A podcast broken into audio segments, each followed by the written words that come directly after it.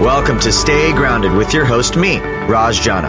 I'm the founder of JavaPresse Coffee Company, and my life changed after my mentor died with three months left until retirement. That experience inspired me to start a personal journey to discover how we can all live a purpose driven and meaningful life starting today.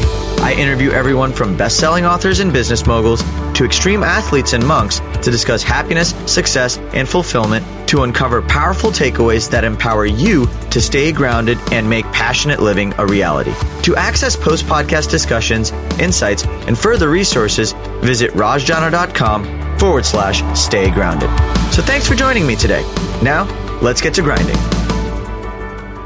What's up, everyone, and welcome to this week's episode of Stay Grounded. I hope you are all having a brilliant start to 2021, really taking advantage of all this collective energy and momentum that we all have to be better, make this year make up for the last one, and really step into the fullness of who we are. And I am super, super, super excited for you guys to experience the magic of this week's guest, Miss Gina Warfel. So, Gina is a registered dietitian and a master of human nutrition, and somebody who helps others really use food as a vehicle to experience a more fulfilling life, to connect with their bodies, to fight cravings, get rid of anxiety, and really learn to trust yourself using the food that's in front of you. And especially with you know, the new year, new me. I know a lot of us are really looking to take health into our own hands, especially after last year and all of the sort of fears that COVID had brought up to the surface around our health. And so I really wanted to bring Gina here to talk about dieting, talk about how we can use food as a vehicle to increase our own health, how to change our relationship with food, and how to actually stick to diets and actually get rid of those cravings that stop us from really making any progress in a real way you know, I I am a traditionally pretty healthy eater, but in this episode, I learned so much from Gina around the psychology of emotional eating. Like, what is your body really trying to communicate with you when you experience a craving, and how you can use all of the cravings and learn to be more mindful on a daily basis so that the diets you do choose to use to create a life you want to live or the healthy habits that you do try to instill actually stick. And I've realized this over time. It's one thing to to know how to do something. And then it's a whole nother reason to really lean into the why you haven't been able to do it already. And in this episode, Gina brilliantly explains just how our own mindsets and our own relationships with food really change, really impact the actual results that we see from a from a physical standpoint. And so if you're looking to be healthier, if you're trying to take your health into your own hands, I cannot think of a better episode to really supplement that journey because Gina doesn't just teach meal plans. She doesn't teach dieting. In fact, she teaches a holistic way of looking at food so that you can really change your eating habits without even using a diet, so that you can build healthier eating habits without following a plan, so that you can fight cravings and emotional eating when you're in a stress state. And more importantly, how you can use the food you're eating to fall in love with yourself and how you can learn to fall in love with yourself using anything in your life. So I am a huge fan of Gina. Um, she is she's got this wonderfully nurturing way of, of of showing you how much control you actually have. Because I think that's one of the things that most of us really struggle with. It's we go to these coaches, we go to these uh, we go to these plans, we try to go to these books, we go outside of us to find the confidence to really make the change we want in our lives. But Gina brilliantly shows us how we can actually tap into our own bodies, how we can actually tap into our own wisdom, and how we can actually use ourselves as the anchors to create the change that we want to create. And the second you can turn yourself into that beacon of hope is the second that you can actually make progress in your life. So I'm super excited for you guys to get to know Gina. She has a wonderful program called Mastering Mindfulness for anybody who is trying to get healthier. And we talk about all of that on the show here. And we've created all the links to follow Gina and reach out to her and be a part of her journey and really have her be a part of yours in the show notes. So check out all of that. I'm just, I'm excited for 2021. I really, really, really am. 2020 was an incredible year with a lot of growth, a lot of unearthing, if you would, of who we are at our core. And so I hope you guys are really taking advantage of this momentum, really stepping into this energy of, of creation and, and progress and, and hitting the ground running. So enjoy this episode. And I can't wait for you guys to experience the magic of this wonderful human being, Miss Gina Warfel. Enjoy.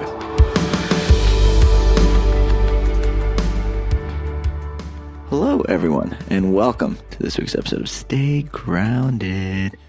And a Happy New Year. I hope you guys are having a phenomenal start to the year. I'm really excited to be sitting across from this lovely human being. Hi, Gina. Hi.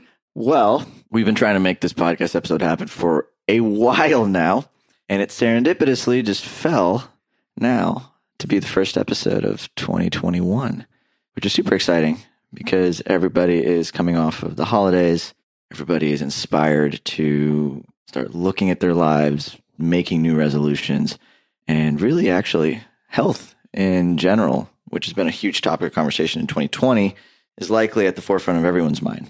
So I'm So really divine timing to I'm- jump into this. I'm really excited to have you here, and I'm super grateful. So thank you for being here. Me too. I love. We always jam out on this kind of stuff anyway, health and all the nitty gritty stuff with that. So this is perfect timing. Beautiful. Well, let's dive in. So one of the things that I'm super intrigued by, and I find very interesting that you focus your entire message on, is the idea of mindful eating. So what is that? A lot of people may know what mindfulness is, and a lot of people definitely know what eating is. But like when you combine them both, what is it and what is that philosophy and, and how does that philosophy drive a lot of the teachings that you really sort of bring to your clients people and anybody that trusts you with their food Yeah, it's kind of. It's actually kind of interesting that you asked that question because I never really thought about the words like mindful. Because when when you first asked me that, the first thing that came to my mind was actually connecting with your body and not with your mind. so mm. it's actually kind of interesting that mindful is in that.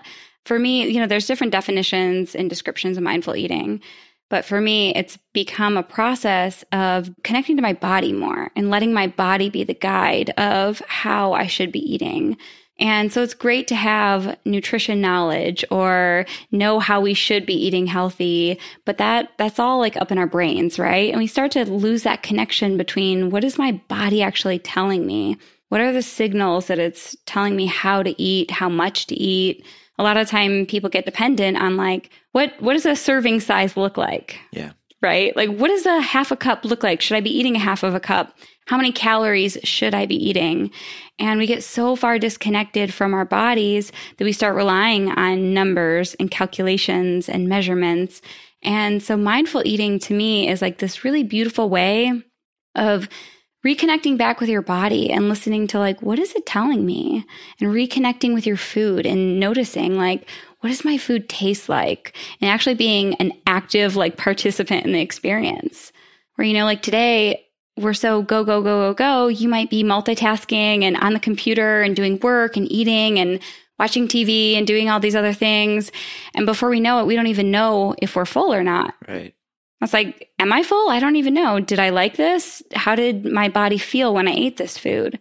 So, mindful eating is like putting your body first and connecting with it and listening to it. And then you'll actually have so many more experiences around that food. To me, it's become like this really beautiful ritual. mm, I went from like checked out to Yeah. multitasking and eating fast and not even being present for that experience to actually making eating like a really beautiful ritual or experience where you're like tasting the food, you're really engaged in the experience. You're noticing how your body is actually responding to that food and you become really sensitive to it.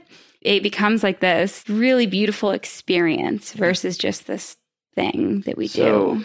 I love that. I love ritualizing food. I think that's a really beautiful idea.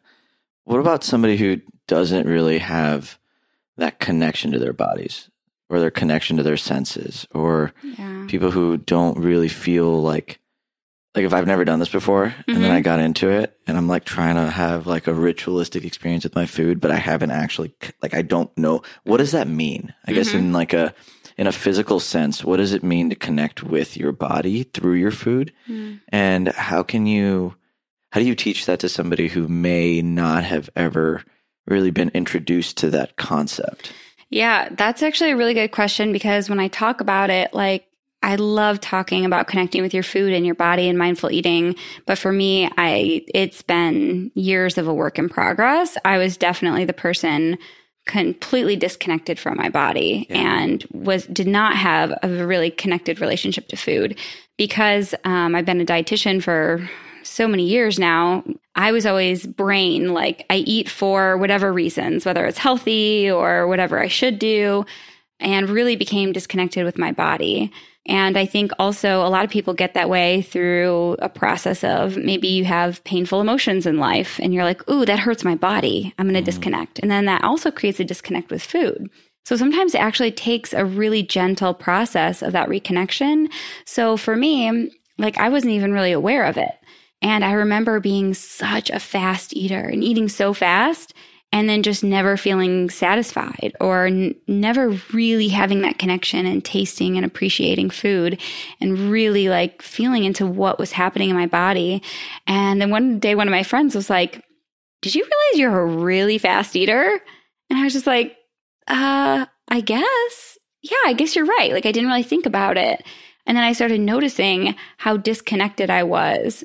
Years later, down the road, when I started having a lot of anxiety and stress and like emotions that I didn't even want to connect with, I completely disconnected from my body and what my body was telling me because emotions also came with that.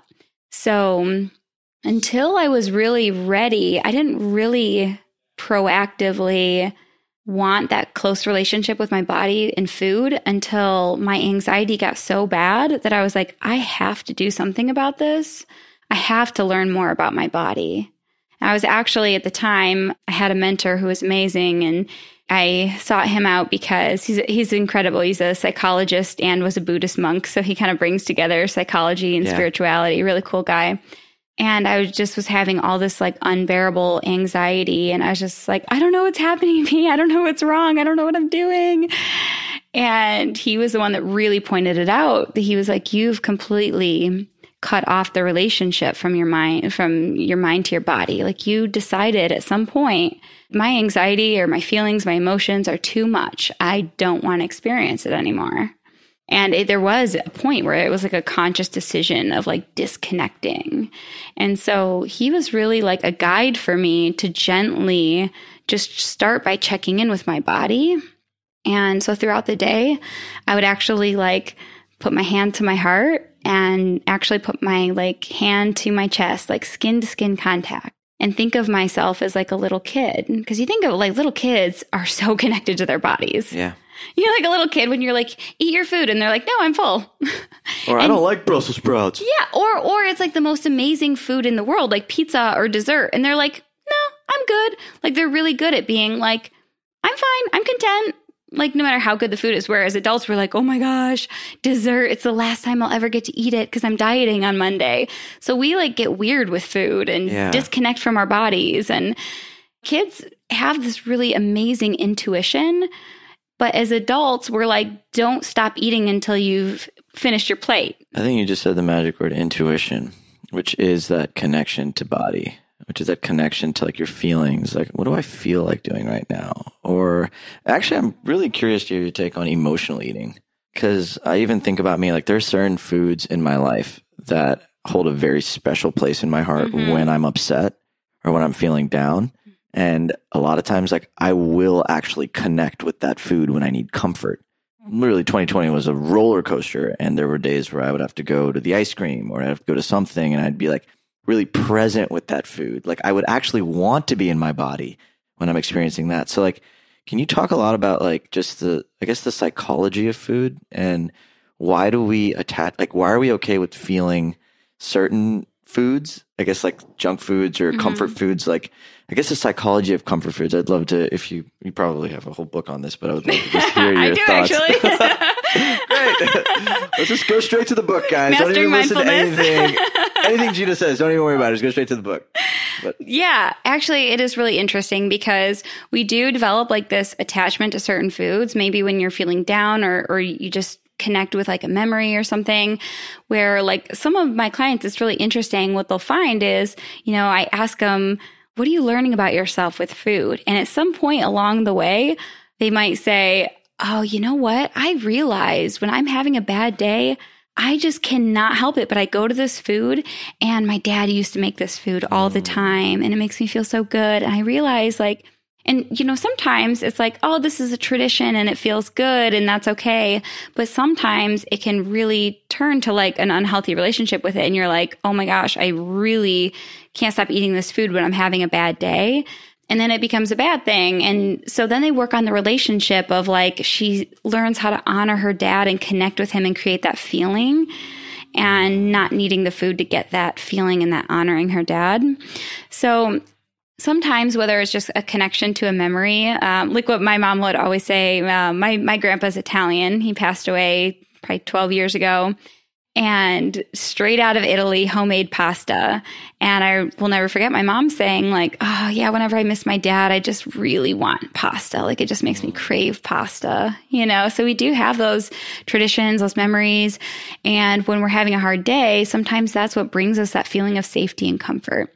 So a lot of time, any kind of um, emotional eating tends to be connected with just an, an, innate drive to feel good, to create pleasure. It's and it's instantaneous. It's not like something that you have to go through the honoring your dad or like the process of yeah. feeling or all that yeah. shit. Like you're like like, oh, better. I'm just gonna go get yep. that little dish over yep. there and just shove my face mm-hmm. with it. I'm mm-hmm. gonna feel a lot better. Which it's it's putting a band-aid on a broken arm. Totally. Yeah. And so what's interesting is when you're trying to approach that, people do it completely wrong. And so a lot of people are like, almost everybody will say, I just need more willpower. Mm. I just need more discipline. I need more willpower. So they motivate themselves. They get all amped up. They swear that they're never going to do it again. But then what happens? An emotion comes up or a memory comes up or a hard day comes up or even they're just sleepy or they're bored any of those are like stresses what's interesting is when you your brain gets that information that there's a stress it actually changes your body's physiology. So a different area of your brain starts working that will drive you, your instincts to go get food, to go get sweet food for like survival. So instead of willpowering your way through it and being like, I'm not going to do it. And you're in this like animalistic like state of where you need to feel good. You actually, instead of willpowering your way through, you actually want to focus on just getting your body out of that stress state. And that's where we see things like emotional eating or boredom eating or eating when you're tired or anything that's like a pain or a stress. It dissolves away when you get your body out of that stress state versus trying to go head to head and fight it because the craving eventually will win. So, how do you teach people to fight that stress state when, like I said, there's an instantaneous fix? Mm-hmm. Like, if there wasn't an instantaneous fix, I could totally see this like all right, I'm not going to mm-hmm. eat that because I, I, I can't. Yeah. So I'm going to go sit with it. I'm going to meditate. I'm going to journal. I might go to the gym. I might go sit in nature. Like there's all those tips, but like right. when you're hungry, you're hungry. Tips, yeah. Or like when you've got something or something, but like so like how do you how do you teach people to instantaneously catch themselves and then mm. replace that? Like, what does that look like? I actually take them through a training process. It's almost like you're learning a new skill. Well, I, I like to think of it as like learning a new instrument. So at first, if you, if you've never been a mindful eater, a lot of people have not been raised as mindful right. eaters, especially with society, just distractions, our brains pulling us everywhere, emotions. We have a lot against us, right? Everything trying to pull and distract us into eating. So it's actually like training. So I think of it as like learning to play a new instrument. So you're going to start off playing the instrument and you're going to suck. And that's okay. I actually really encourage people to not be very good at it. Guys, just suck at eating, all right? I do. Just do it. I do you're gonna suck. It's gonna it's gonna be fine. It's gonna be, it, it's gonna be fine, you guys. And it's funny. It's not funny. It's it's super. it's funny. a little bit funny. It's funny for me because I I tell them just trust the process, mm. and I mm. watch everyone go through this process where at first they are not doing good at it and they're so hard on themselves. And I'm like, just don't be so hard on yourself yet. You're just learning. So it's just like they're learning to play an instrument or they're learning how to walk. They're really bad at it. They're wobbly. But here's the key. When you're bad at it, instead of beating yourself up and checking out from it, you see yourself as your own research project. And you're like, okay, so we all do our thing, right? We all screw up. We all eat when we didn't mean to or feel bad. But you'll have so much growth and change and adapt if you're just like, okay, I'm my own research project. How do I figure me out? What was my thing? And so what you're not aware of, you can't control, right? Mm, yeah. So it all comes down to awareness and being present. So in the past, maybe they were on this like autopilot where they're like, emotion, trigger, and they grab something and they just autopilot do it. So now we're actually slowing down. One of the best techniques that I show them to, to begin with is to start by using your breath. Like if you just take a deep breath, like you just immediately feel your awareness go down into your body, mm. like from your mind to your body. It's like you're opening up this highway connection of better communication. When you get a craving, you're in your head, you're thinking, you're probably thinking about the food, you're checked out, you're disconnected from your body. So we start using tools to train ourselves to wake up that communication and start getting curious. What is my body telling me? What emotion am I experiencing right now? And a lot of time your body will actually start communicating to you. Might tell you that it's tired. You can come and ask it questions and, hey, what's going on? And your body might tell you, oh God, it's been a hard week. That's what's really going on. And then we start practicing different skills of like what would actually feel like love and nurturing when you're having a really hard time versus going down this path of self destruction that makes it worse and worse and worse and ends up feeling awful. So we can get curious. One of my favorite questions is if I loved myself, what would I do? I got that from a book called Love Yourself Like Your Life Depends on It. And like I remember when I first heard that question, it just reminds me of everything you're saying. Like, because sometimes if I love myself, it would mean go eat the salad. Totally. Right? It, or it the could, dessert. Or it could mean if I love myself, yeah, I'm going to go have that. Yeah. That really messy, that delicious thing that's probably not the best for my body, but it's great for my soul. Yep. And if it's good for my soul, it technically is good for my body because my soul lives in my body. It's kind of like this like yeah. you get to choose. That's the word the word is absolutely you get to choose. So some people think like, okay, so is what I'm doing creating more inner control so that I end up being perfect all the time? And that's not what it is. But what we're doing is giving you back control. So you're always in choice. So you're the one that's like, if I want to eat this dessert, I'm going to be engaged in the experience. I'm going to think about how it feels in my body. I'm going to make the conscious decision versus like there is something else, an emotion or a craving that's driving this impulse. And then you lose trust with yourself. So it's not about being perfect because you're aware and you have this great discipline and control. It's actually just you having this solid connection with your body so that you can get nutrition resources. You could be like, oh, is that style of eating good for me? Is that food good for me? And you can take that into consideration. But your relationship with your body is number one, and you always have your back. How do you know you can trust yourself? Like, how do you know? And I think about like, like my mom, great example. Mom, if you're listening to this, I love you. Um, but like, her great things. Yeah. like she's always looking at the next fad. She's like on the internet all the time. Reading, hey, I heard that this thing was really good for you. Did you hear about this, Raj? I heard about this. I read about this.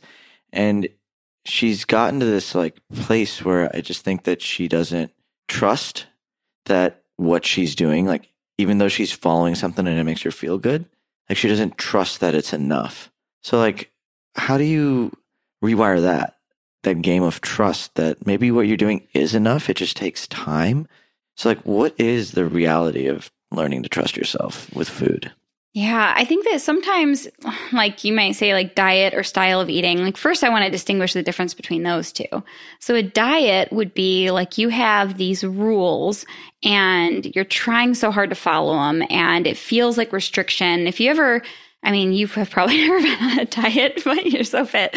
But if anyone has ever been on a diet and you feel like you're on this roller coaster where you're hanging on and you're trying to stick with it, like that is like a diet. Like you are following this sheet of paper with how you should eat, but it doesn't feel like a way of living to you where styles uh, styles of eating it could be that same it could be that same information but it's actually something that you are adaptable. Like you are seeing how it works with your body. You're liking the foods that you're eating. It's more fun and inspired. So what I like to have people do because I, I, totally get it. You might want some diets or some resources to help you.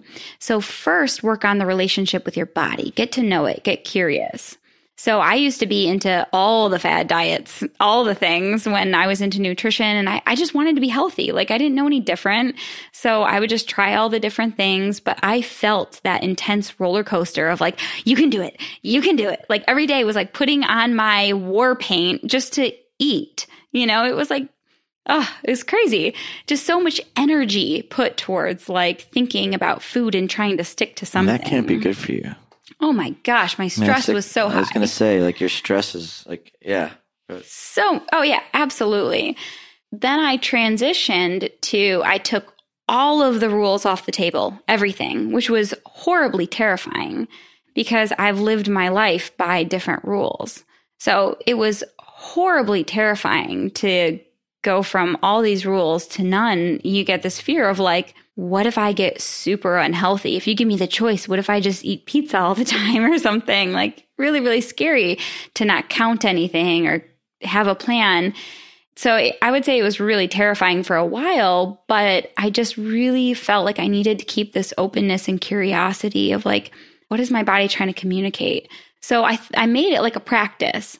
If you're not used to mindful eating, it's not just going to naturally come to you. So I really made the conscious decision this is a skill I'm going to practice. And getting to know my body, I have to work on it every single day first. And then when I want to try a different style of eating, I'll be really good at knowing like, how does my body respond? Does this style of eating make me feel great and give me energy? Does it give me more cravings? Because some people do a diet and they don't have that connection to their body and they sabotage it and then they lose trust and disappointment and they don't know why. And then they get into this loop of frustration and disappointment. Where if you know your body and you know when emotions maybe trigger you to sabotage and go for sugar or craving or carbs or whatever it is, or you just know that, you know, changing up your macros will really trigger cravings, or maybe it will, maybe it won't. When you know your body so well, then you are coming from like this really controlled place with your style of eating and you can listen to how your body's adapting to it instead of having all these rules and being like, ah, oh my God, what's happening? And you sabotage it and then you lose trust and it's frustrating. It's almost like an attachment to the outcome when it comes to when you follow a diet, right? You're like, I want yes. to lose 20 pounds. Right. Why do you want to lose 20 pounds? Because I think I'm going to look good naked. Why do you want to look good naked? Because I think I don't look good naked. Like there's like this whole, I won't be loved if I, like there's like all these stories that are attached yeah. to the outcomes. What you're suggesting is more of a holistic way of living, which is yeah. more sustainable Totally. And it's not. Okay, let me ask you this. What is the mindful way to follow a diet that is driven to like wanting to achieve a certain end outcome? Like, let's say somebody does want to lose weight, right? Yeah. What's a mindful way to do that? What's a, because I think that's, those are noble and amazing goals. People mm-hmm. who want to make better of their lives, they want to look better for themselves. Those are awesome goals. So, like, how do you actually introduce mindful eating into actual, let's say, quote unquote, dieting, or let's say, like, let's say somebody wants to get bigger, or let's mm-hmm. say somebody, let's say somebody wants to get rid of like a, a health condition or an issue, and that forces them to be more like follow a specific diet. Like, how do you combine both worlds so that you have the best. Yeah. I think it is a combination of being connected to your body and having knowledge. So, okay. without a doubt, there are certain nutrition strategies for helping you lose weight, for helping with cardiovascular disease, to help with thyroid issues, hormone issues, gut issues. So, that's where like my nutrition brain, I love the science. Yeah. I'm fascinated with food and all these things, but it's a really it's like a beautiful dance together of knowing information and seeing how your body responds because at the end of the day, you have your own genetics, you have your own microbiome in your gut that changes depending on food. You have like you are such a unique individual. This journey is about getting to know you deeper and deeper and deeper and deeper. So, what does that look like? So like, okay, let's just say I found this diet online. Yeah. Right? This diet says that if I want to lose X amount of weight, follow this diet. Mm-hmm. So I start following this diet. It tells me the recipes, it tells me the meal plan, it tells me everything, right? So from there, how does mindful eating mm-hmm. come in and how do I make this diet more personalized to me? Mm-hmm. Is it mm-hmm. as easy as me paying attention to my food? Do I, should I get tests and like you know there's there's so many ways to actually like combine it all now so I don't know if you have any like just thoughts on how to like what does that step actually look like? If you haven't had a good connection with your body and your food and how mindful you are with your eating, I think that the easier way to go about it is to start without the diet plan and first just let yourself eat and ask yourself, how do I want to feel before making an eating choice? And that is a great way to drive behavior change because some people will get a diet plan and they know what they should eat and then they're fighting this craving and and they're fighting all these different things and they're trying to willpower their way through it. So the way I approach things is naturally my clients change their eating habits without me ever giving them a meal plan. I don't give them meal plans. I don't give them recipes. If they want to look up recipes or, or like get recipes for resources, sure, I'm all about it. But I always focus on how do we change from the inside to change the outside. So what I have them do is ask, like before they eat, I'll ask them like, how do you want to feel? So I'll give you an example. My dad is actually in my Mastering Mindfulness program. Mm. So he had always said, two things I'll never give up in life wine and coffee. And he said, I want to learn from you. I want to learn how to eat healthy, but don't ever tell me to not drink wine and not drink coffee. Those are just my pleasures in life. And I was like, great. I have no issue with that. Totally fine. I'll never tell you to stop drinking wine and coffee. And so throughout the program, all I tell him to do is to check in with his body and start by asking, how do I want to feel? And so he would check in with his body, get really sensitive to what's happening when he eats certain foods, drinks certain foods. And over time, now I think it's been like six months and he hasn't had any wine barely, maybe like a half a cup to a cup of coffee. He would be like the three to four cup of coffee day kind of guy. And I don't have an issue with it. This is not me. This is not me, you know, giving a nutrition recommendation that no one should drink wine or coffee. I love those things as well. But what was so beautiful was like, I never gave him a rule. If he would have came to me and said, I want to eat healthier, and I gave him a rule and said, don't drink wine, don't drink coffee, he would have been like, hmm, yeah, okay, no. And he never, he would have rebelled against it or maybe tried, but like willpowered. But instead, I gave him the tools to really get connected to his body and just, I let my clients figure the rules out themselves. I just ask them, how does your body want to feel? And sometimes they say strong. Sometimes they want to feel proud or vibrant mm. or connected. I let them choose the words that they want to feel and then they check in with their body. And before they eat, they're like, oh, yeah, how is that going to make me feel? And, you know, and it's amazing. Naturally, their eating habits change without me giving anybody a diet. It's so you're a smart cookie. like, I'm smiling over here because you're just really you're like you're a little ninja over there. Um, it's so smart to get people into that question state because it's obvious. How do I want to feel? I want to feel great, and their version of great, and you're. like you're you're you're you're you're cheating. Like you're you're cheating. You're cheating. I'm actually well. That's such a cheat code. Every other way is so cheating because to just give somebody a meal plan is so disempowering. To tell somebody, no, no, no, don't trust your body. Don't listen to what your and, body's telling you.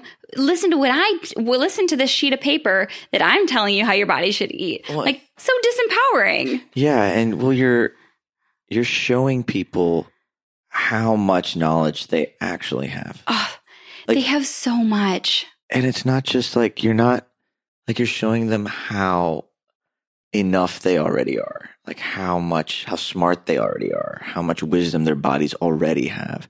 Like you're just using food to remind them of how perfect they already are. Totally. And then they start making healthier choices because they love themselves and they already have. It's, it's, it's a really beautiful way of just using food to fall in love with yourself. Yeah. It's like this, it's like it's like falling in love with somebody. You're like learning about them and you're just yeah. like, oh my gosh, oh, I don't like that you do that, but I'm going to learn how to love it and we'll work on changing it.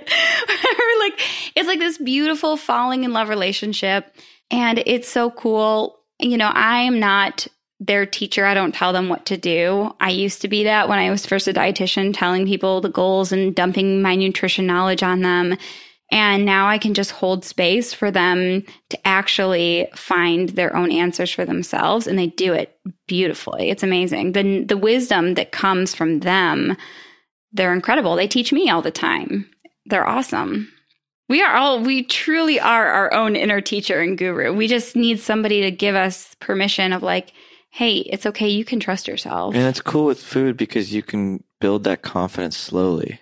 Yeah. Like, right? It's those micro choices. Like Mhm. you're learning maybe on day one just to notice your food and see. And like, it's so, so let me ask you, like, like what role does gratitude and like appreciation and like tracking actually play in this whole thing? Like, cause I think there's like a, it's just, it's really easy to see how far you've come mm-hmm. when the wins are so like, like, like it's like, it's like a- and you're doing it every day. Yeah. You're like, so I imagine if you start practicing mindfulness and you're eating three meals a day, you're practicing mindfulness three times a day.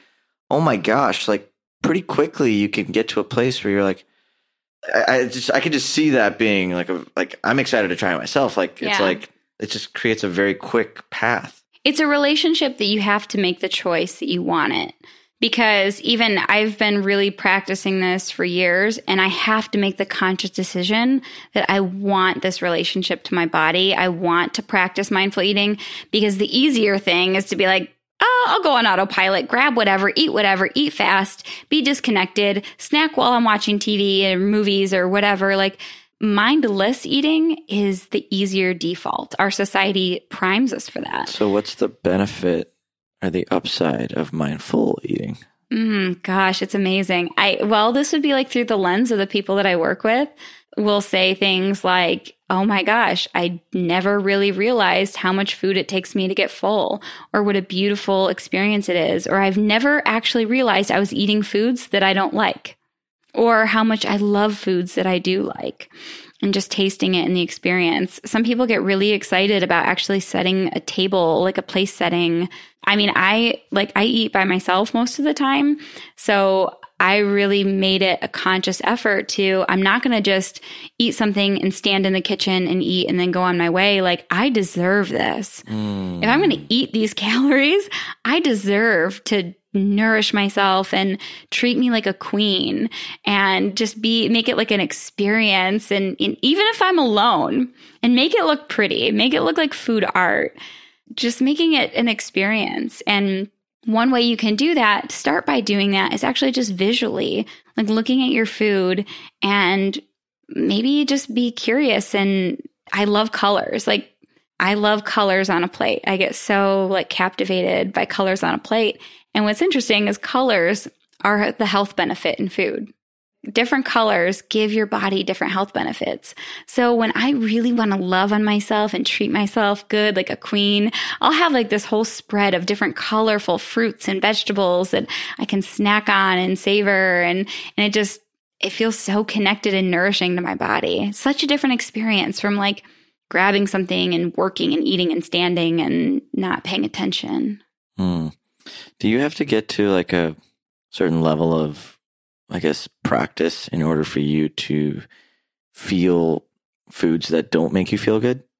Not just the obvious ones like cake or like, Yeah. I'm talking like if there's like, if you actually have allergies, does it take a certain level of confidence or competence to be able to distinguish or like, and is it dangerous to just go hmm. on this path of like eating? Like, I, I'm just curious, I guess, for myself. I guess it, it could be if you had certain health conditions and and you probably nutrition knowledge wise should be following that versus like the time of connecting to your body and trying to figure it out because sometimes you get mixed signals and it can get a little bit confusing for Yeah. sure. So yeah, I mean, if there, especially if there's other like health conditions, guidance for sure. Make sure you have somebody on your team, please. things can go wrong. Yeah. And so some little things you might start noticing right away. Like some little thing, a lot of people notice when they eat certain amounts of carbs. Like some people are like, oh, I feel great. And other people are like, wow, I get tired or I crash or I get cravings. I think the amount of carbs is something that people notice and they kind of tune into their body. Same thing with like caffeine, alcohol. Those I think are some that are easier to like Mhm. notice how your body responds. I think a lot of people also notice quickly that foods with more fiber keep them fuller longer and they don't crash and get starving and hungry. So we were talking about the pasta earlier and how it has more fiber, like when you switch from regular pasta to the chickpea or bean pasta, like cheap pasta. chickpea pasta. Chick cheating pasta.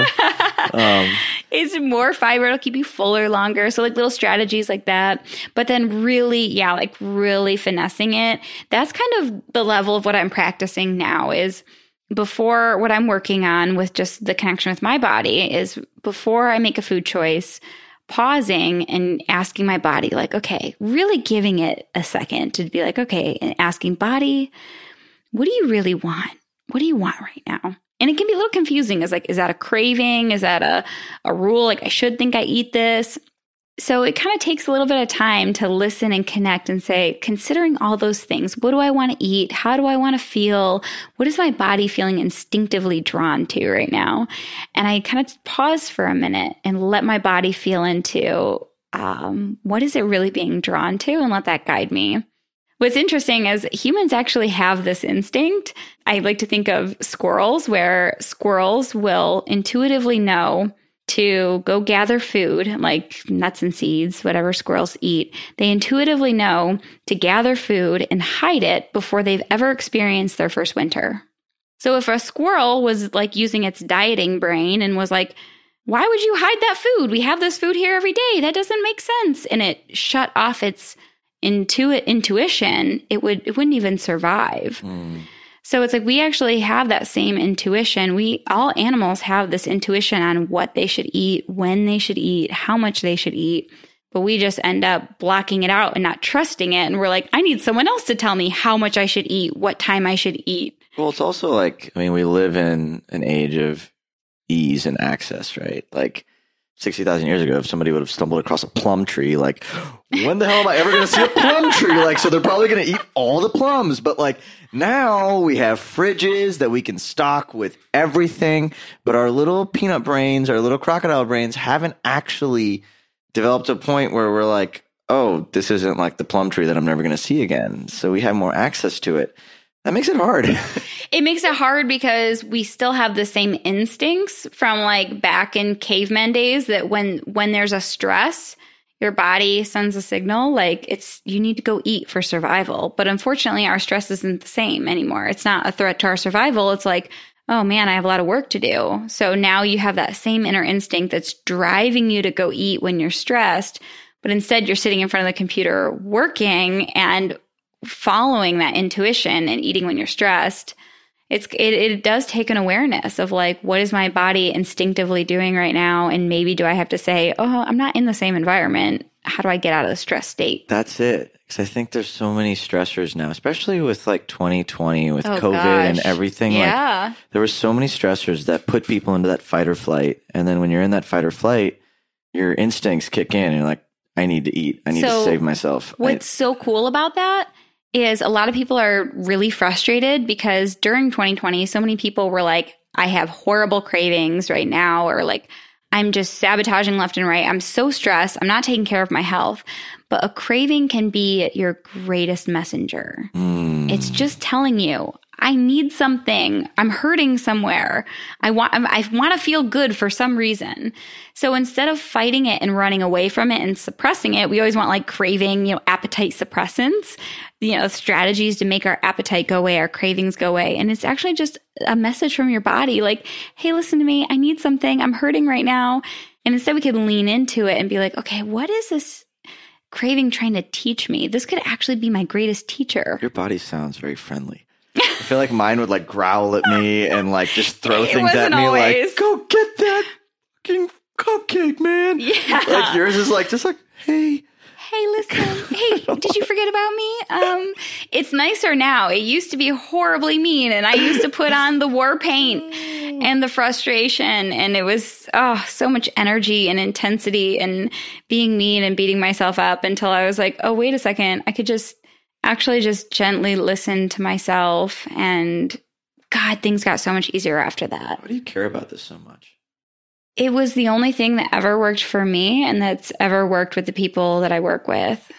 I think if I kept doing the same thing for myself, teaching the same way of like, just follow the plan, follow discipline is really cool right now.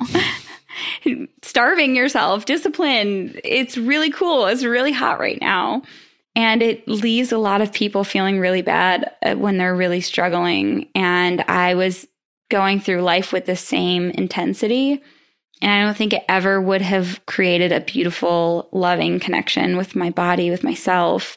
It just would have gotten worse and worse and worse. And I see the people that, like the people who come to see me who are like, I've done everything. I don't know what else to do. Like, what else do you got? Do you have anything? Like, they're at their hopeless end. And I see their frustration that they've lost so much trust with themselves. And they actually beat themselves up so bad about not being able to be the one in control over their health, but they're just going about it the wrong way. And so it's like, it's just a whole new way to like write your story. It's not, it doesn't you don't have to be under the mercy of like somebody else's rules and you have to willpower your way through it. Like you can do it a different way and just you have to get out of your own way of your mind sabotaging you your body sabotaging you and changing some of those stories you know? Even even the our mind is so powerful at telling us who we are and how we should eat and that you've always been that way and that you'll never actually change and it's so hard. And i think i was stuck there feeling like, what am I going to do? Well, what did that first little fight back against your mind look like? I think that the first thing was really being aware of it, where I used to believe everything that my mind told me. My mind was always the one running the show. Now I think I can step back from it and I can hear some things that come up. And I'm like, okay, I, okay, mind, you have a say, but you're not the one driving the show here. And sometimes my mind will be like, eat this, craving food. And I'll be like, okay, let me check in with body here. Body, what do you think? And I'm like, mm, sorry, brain. Body said no. So we talked about it. it's not going to work. Or, you know, we kind of have like, it's just all about having awareness and that your mind isn't always right. Your body can get confusing sometimes. And it has to be like this gentle, open curiosity instead of this like you should be perfect and beating yourself up. And that's just going to keep you stuck where you're at. One of my friends had said to me, he's amazing. He's a hypnotherapist. And he said, shame is the glue that holds us where we're at. Mm. And like that always stuck with me that when you feel this shame, it like it is the glue that keeps you trapped where you're at. But curiosity and openness and wanting to be your own research project and exploring, it sets you free from that.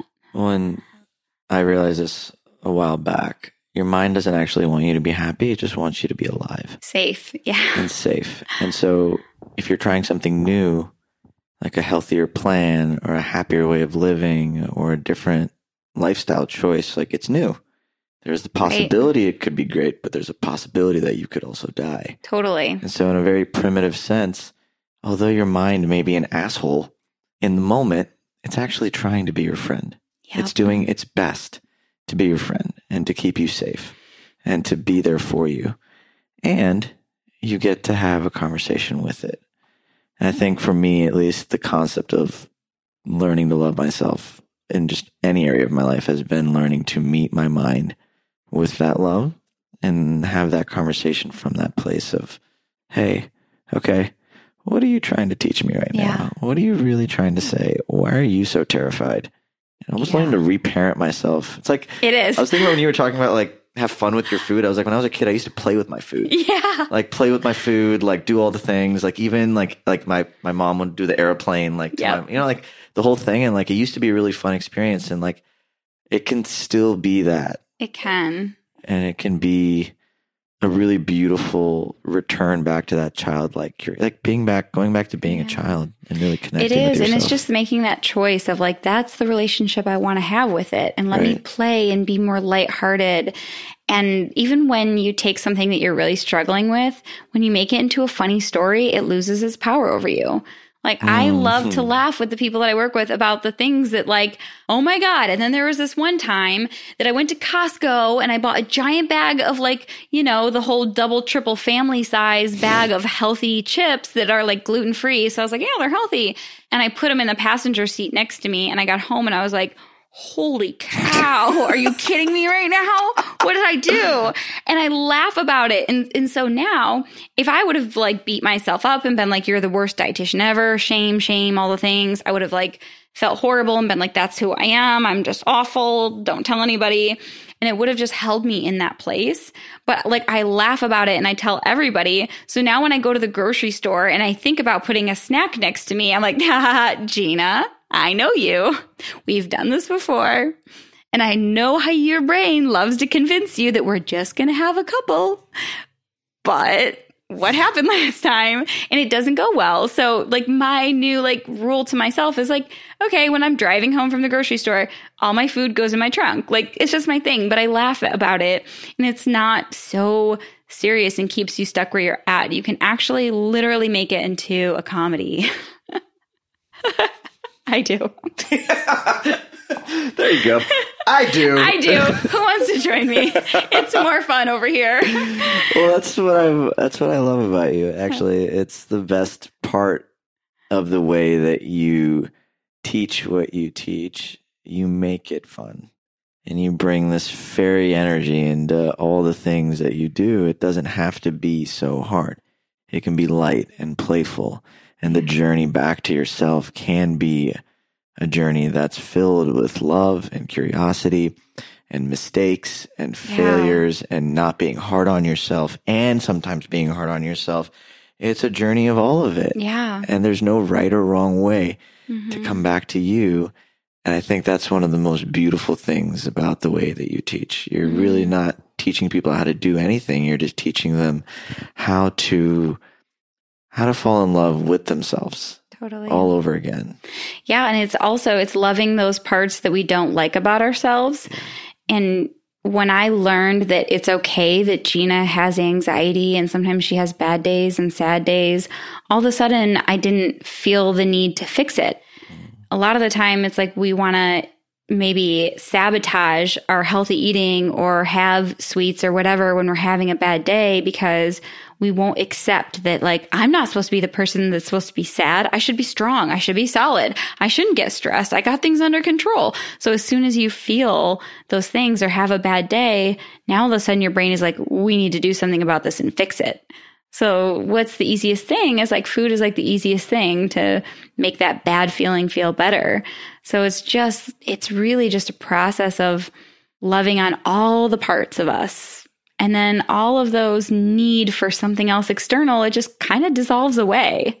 Mm-hmm. You're like, oh, okay, today's anxiety. I don't really have to do anything about it. I can just, how do I, how do I, what do I want to do with that today? this well, is weird. sitting with your uncomfortable, prickly emotions is a whole nother conversation. Yep. Because that, I mean, that's never easy. And I think that, at least for me in my journey, learning to sit with the prickly stuff almost brings me back to my childhood. Like, because when we were kids, you don't really think about when you cry. When you want to cry, you just cry. Yeah, right. Like when you want to like when you want to yell at somebody, you just yell. When you want to bully somebody, you just do it. Like there's not like a there's no like you don't think no, about it. You no just filter. Do. You just yeah. feel. And then somewhere along the way, we forgot that it's okay to feel. That it's okay to look weak. That it's okay, and you're not going to let anybody down or yourself down. And that whole process is like it's just so beautiful. Like I'm really kind of reminiscing on just being a kid right now with, and it's funny that food was the thing that brought me there. But it's interesting how the way we, our relationship with food is almost like a relationship with not just ourselves, but everything else in our lives. Like how hard are we on ourselves at work? Or is hmm. probably a mirror to how hard we are on ourselves in oh, school. Yeah. How hard we are in our relationships is probably a, a mirror with how hard we are on ourselves with food. Like, I mean, it's, it's, it's, food just happens to be the thing that we all can connect on, but it's just a mirror for our relationship with everything else. It's just so fascinating. Like, I'm so excited right now. Like, I, I can't wait to go, like, just, really have a conversation with my food. Like, yeah, I can tell you a lot. Yeah, it can teach me a whole it's lot about myself. It's got a lot to te- Yeah, exactly. It's going to be a great mirror. It's going to be a whole new relationship. It's you can learn so much. It is interesting when people a lot of time come to me because they're, you know, struggling with their food and they're like, I had no idea. Now I learned so much about myself in so many ways. And, you know, I'm nobody's psychologist or therapist. You know, I can't help with that, but it creates so much more awareness. Like you said, it's such a mirror for how do you relate to life? Like, where else in life are you checking out or wanting to be mindless or need a break? I mean, this could be across the board, anything from craving a cigarette. What is that cigarette giving you? Maybe you just really needed a break of quiet and connected time to be alone. And it's just your one moment that nobody's distracting you. And maybe it's that when you get home from work and you just want a glass of wine and a snack and you're like, this is my me time like just lean into that not not necessarily go chain smoke and you know don't lean into it that way but lean into it like curiously of like oh what is this teaching me about myself right now? What do what do i need? What else what am i trying to check out from? Or where do i need some more love and nurturing in my life? And guys uh, anybody listening i just want to give you full if you haven't already gotten the permission from this conversation it's okay to feel like you let yourself down. Mm-hmm. Like I can't tell you how many times, at least for me, it's been hard for me to admit things to myself because of what I think admitting that to myself means about me. Like if I admit that I wasn't the best, like was, that I wasn't the best at something, or that I made a mistake, or that I let someone down, or that I let myself down, or that I maybe don't have the willpower. Admitting or or even becoming aware of where you're at is one of the bravest things that you can do. Especially when you're on a journey that's new and it's it's different and it's hard. Yeah. Like giving yourself that grace to suck at something is the greatest act of self-love. And if you're starting in 2021 on any foot, I hope that that is one that you're yeah. giving yourself. It can be done with grace and compassion, and you're going to get so much further when you do because it, it, parallels like anything, whether you're learning a new instrument or you're a business owner and you're eh, going, taking the leap of doing something that you're not good at. You're gonna not be great at it. You you might mess up or you might go off track. And the one who is like, okay, what did I do? Let me learn. Let me adapt. Let me try something different. Let me learn from this experience. Like you grow so much faster.